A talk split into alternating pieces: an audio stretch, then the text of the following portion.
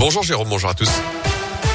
Et elle a une ce mardi, plus que 19 jours avant le premier tour, la présidentielle. C'est à partir du 10 avril prochain. Et sur Radio Scoop, on continue de vous présenter les 12 candidats en lice pour ce scrutin, mais aussi les électeurs qui ont décidé ou non d'ailleurs d'aller voter. Après Philippe, le danseur, Sophie, l'enseignante, Nasser, le demandeur d'emploi aujourd'hui.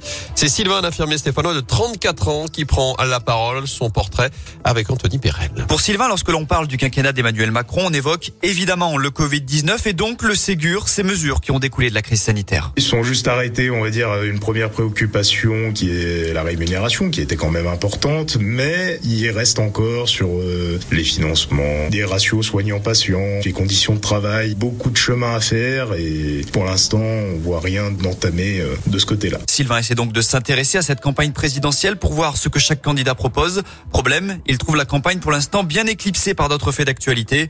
En tout cas, l'infirmier sait ce qu'il attend du futur président. Au niveau du système de santé qui lance les vraies réformes en profondeur, euh, euh, puis ben, la grosse préoccupation en ce moment, ben, c'est le pouvoir d'achat avec les différentes augmentations qu'on subit, que ce soit sur les matières premières, euh, etc. Une chose est sûre, Sylvain ira voter en avril prochain, mais a-t-il une petite idée du bulletin qu'il laissera dans l'urne? Pas encore. J'attends vraiment de comparer euh, les programmes et que la campagne démarre vraiment pour me positionner. Sylvain aimerait également qu'à l'avenir, le vote blanc soit reconnu, ce qui permettrait de lutter selon lui contre l'abstention. Et le premier tour de la présidentielle, c'est donc dans moins de trois semaines, d'après un dernier sondage. Elab, Emmanuel Macron reste nettement en tête des intentions de vote, mais recule avec 27,5%. C'est trois points de moins par rapport à la semaine dernière.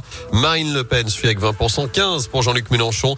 Valérie Pécresse et Éric Zemmour sont à 10%, 4,5% pour l'écologiste Yannick Jadot. C'est un point de plus que le communiste Fabien Roussel. Suivent Nicolas Dupont-Aignan et Jean Lassalle à 3%, 1,5 pour Anne Hidalgo et Philippe Poutou. Nathalie Arthaud ferme la marche avec 0,5% des intentions de vote. Dans l'actu également, l'exploitation de la carrière de Saint-Julien Molette va pouvoir reprendre, en tout cas provisoirement. Elle était pourtant suspendue depuis trois semaines après une décision du tribunal administratif.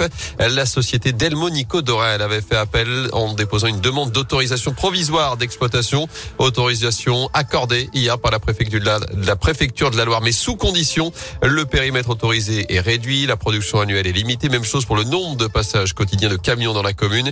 Et l'exploitant a désormais un an pour régulariser sa situation administrative Une galère qui pourrait durer entre Rouen et saint depuis plusieurs semaines. Un mouvement de grève entraîne des suppressions de trains sur cette ligne.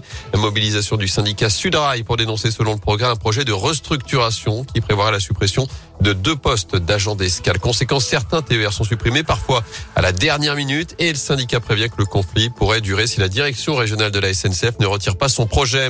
Un, un individu interpellé samedi après-midi dans une grande surface de Vals près le Puy en Haute-Loire. Il a en fait vidé un carton contenant un siège réhausseur pour mettre à la place des appareils high-tech. Un homme de 41 ans qui est ensuite passé en caisse pour payer 21 euros seulement, soit le prix du siège enfant, sauf qu'il y en avait pour près de 3400 euros de marchandises. Il a finalement été arrêté grâce à la vidéo surveillance sera prochainement convoqué devant le tribunal correctionnel du la mort d'Ivan Colonel, militant indépendantiste corse, a succombé à ses blessures hier après avoir passé trois semaines dans le coma condamné à la perpétuité pour l'assassinat du préfet Erignac. Il avait été violemment agressé début mars en prison par un co-détenu radicalisé.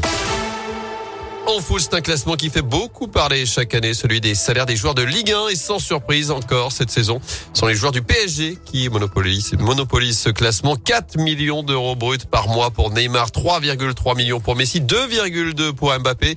Et chez les Verts, c'est évidemment beaucoup moins. Le joueur le mieux payé, c'est Wabi Kazri, 290 000 euros bruts mensuels. Suivent Riyad Boudbouz avec 200 000 euros.